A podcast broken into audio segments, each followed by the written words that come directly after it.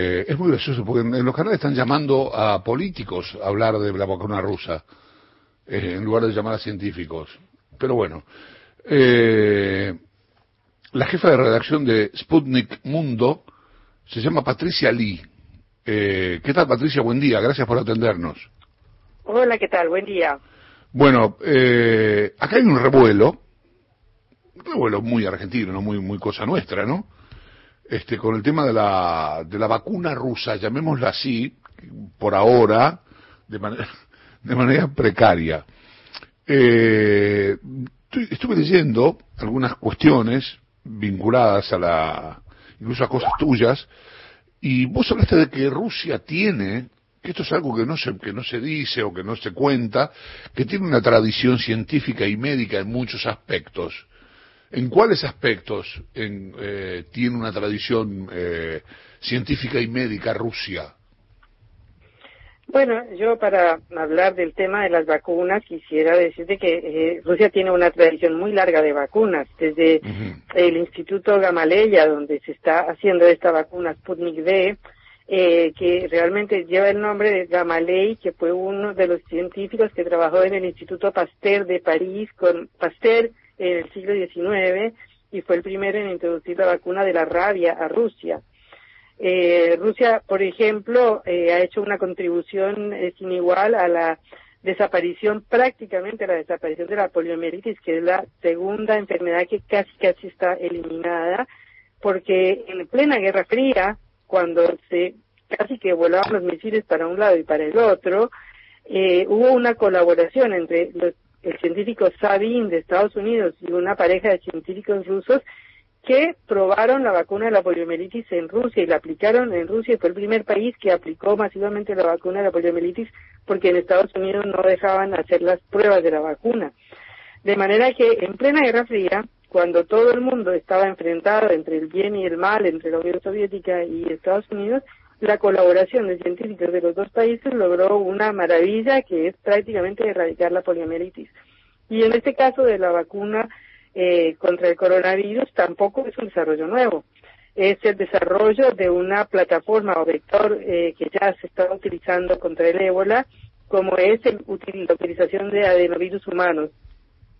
En este caso, un adenovirus tipo 5 y otro número 26, que es el nombre que tienen, y en los cuales, como el adenovirus es un virus del resfrío común, introducen la famosa proteína S del virus del coronavirus, y con esto logran la inmunidad. De manera que no es tampoco una novedad desde el punto de vista del desarrollo de la vacuna. Entonces, creo que todo lo que se dice en contra de la vacuna es algo un poco politizado, algo ideologizado, algo que se quiere meter en un ambiente de Guerra Fría, olvidando que en la Guerra Fría la gran colaboración entre los dos grandes países lograron esta maravilla que fue la erradicación de una enfermedad terrible como la poliomielitis, ¿no? Patricia, buen día. Lucía Isikoff te saluda. Buen día. Bueno, hoy vemos en sus cuentas de Twitter y en algunos medios en los que estuvieron hablando muchos cuestionamientos de la oposición acá, que dicen que el gobierno quiere traer una vacuna que no está evaluada y cuyo único estudio se realizó en 72 personas por 42 días, sin placebo, sin voluntarias mujeres. Esos son los cuestionamientos que está repitiendo la oposición. ¿Qué se dice en Rusia sobre esto? Bueno, la fase 1 y la fase 2 son como todas las vacunas, ¿no? Pero a partir de la fase 2, que siempre con números reducidos de personas, como la de AstraZeneca o la de Pfizer o cualquiera, Rusia ya está en la fase 3 como las demás vacunas. Es decir, está probando la vacuna en 40.000 personas, de las cuales 30.000 reciben la vacuna y 10.000 un placebo. Y a partir de ahí se tendrán los resultados, que se espera que se tengan en este mes de noviembre. Y si todo va bien y si esos resultados son favorables, entonces se procederá al registro de la vacuna ante la Organización Mundial de la Salud y los países respectivos que la compren ante sus respectivos organismos. Por ejemplo, en Argentina no se puede hacer ninguna aplicación de ninguna vacuna si no es autorizada por la ANMAT, que tiene los mismos estándares internacionales que los demás países, ¿no? Entonces, creo que desde ese punto de vista no hay ningún peligro. Más allá de que la vacuna sea más efectiva o menos efectiva, como todas, porque no se sabe cuál va a terminar siendo la mejor. Hay un pedido de informes de legisladores de la oposición que justamente lo que piden es saber cómo se va a llevar a cabo, la logística para implementar la vacunación acá, y se quejan de que no está aprobada por la ANMAT. O sea, cuando aterrice la vacuna rusa acá, igualmente la ANMAT va a tener que definir que la vacuna sirve y antes de que sea aplicada en la Argentina. Claro, totalmente. Ayer habló Ginés González García, el ministro, y dijo eso, no se puede aplicar ningún medicamento en Argentina que no sea aprobado por la ANMAT. Absolutamente. Bien. Sí, buenos días, soy Néstor Espósito. Quería preguntarte, ¿la vacuna se está aplicando ya en Rusia? ¿A cuántas personas? ¿Con qué criterio? ¿Con qué prioridad? No, está en la fase 3, es decir, está en un momento de experimentación con 40.000 personas. ¿40.000 personas? 40.000, pero es la fase 3, es decir, no está aprobada. Es igual a la vacuna de AstraZeneca o a Pfizer, están todas en la misma fase. Está haciendo la tercera etapa de la experimentación, a partir de la cual se sabrá si logró la inmunidad suficiente, en qué porcentaje logró la inmunidad, qué efectos secundarios tuvo. Hasta ahora se sabe que ha causado fiebre o dolor de cabeza, pero ningún otro efecto secundario distinto. Y una vez que se pase esta etapa, ahí sí se pasa a la aprobación y a la distribución masiva, pero todavía no se está distribuyendo masivamente.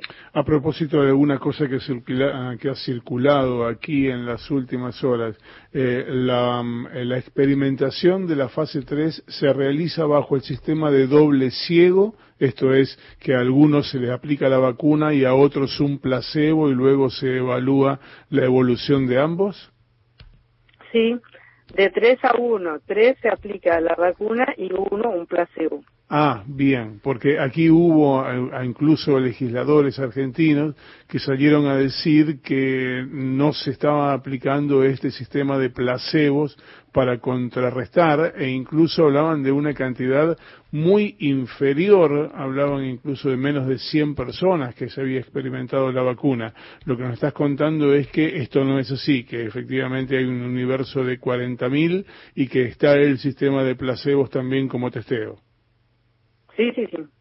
Bien. Una última pregunta, ¿cuánto tiempo más demorará hasta que se ingrese a la fase siguiente?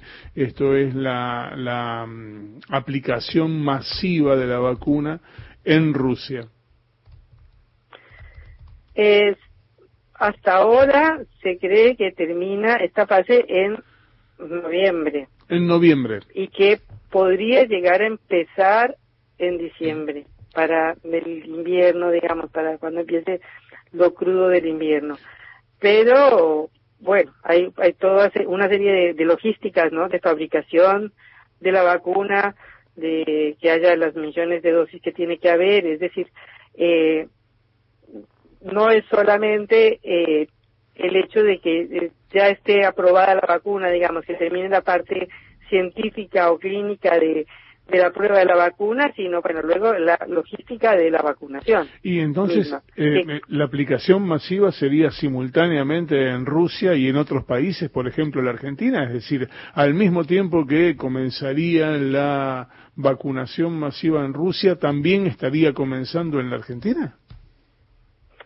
Es posible, no sé si será exactamente en el mismo momento, porque también las producciones van a venir de distintos lugares. La producción de la vacuna para Argentina se va a hacer en India, en Brasil, en Corea y en China, me parece. Y en Rusia se producirá la vacuna para Rusia. Entonces, exactamente cómo coinciden los plazos, no sé. Pero como vienen de distintos lugares y distintos laboratorios de producción, creería que podría llegar a empezar, según dijo el presidente ayer, en diciembre una partida importante, ¿no? Él dijo 10 millones. Patricia, ¿hay alguna ventaja específica de que se hable de la vacuna rusa, en detrimento de la de AstraZeneca, la de Pfizer? ¿Hay alguna ventaja que pueda tener esta vacuna? Bueno, en primer lugar, es difícil saber cuál es la vacuna que va a lograr la delantera. Se dice, por ejemplo, que cualquier vacuna se esperaría que tenga un 50% de efectividad de cualquiera. Dentro de esta cuestión que hace relativa la utilidad de todas las vacunas, lo que dicen los expertos de la vacuna rusa es que tiene como ventaja que es una plataforma, un vector que es el adenovirus humano, que ya se ha utilizado, es decir, que está claro que tiene pocas reacciones en contra, sí. De manera que estaríamos ante un vector que ya es conocido, que ya se ha utilizado en otras vacunas anteriores, como en la del ébola. Y segundo, la segunda ventaja que, de acuerdo con los creadores de la vacuna, tiene la Sputnik V es que tiene dos aplicaciones con dos adenovirus distintos, es decir, como que uno incita primero la primera inmunidad y el otro viene y la refuerza. En la vacuna AstraZeneca es con un adenovirus de chimpancé. ¿Qué después de esto, qué tan buena sea, mejor o peor? Yo no lo sé decir. Digo las diferencias que hay entre las vacunas. Y hay otras que se utilizan, se están haciendo con otros elementos como el ARN del coronavirus, como la vacuna de Moderna. Pero bueno, la pelea por la vacuna y cuál va a terminar siendo la mejor todavía está lejos. Como dice un médico de Estados Unidos, de Texas, bastante experto en esta cuestión de las vacunas, lo importante es tener un anticuerpo, digamos, para evitar que nos pase lo que le está pasando a Europa. Tenemos 6-7 meses para prepararnos y evitar la tragedia que está sucediendo ahora con la segunda oleada en Europa y Estados Unidos.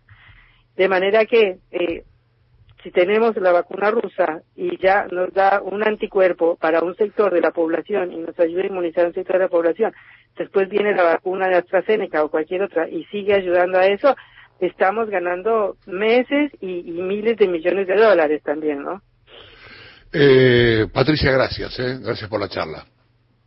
Bueno, a ustedes por llamar. Muchas gracias. Un beso. Patricia Lee, jefa de redacción de Sputnik Mundo.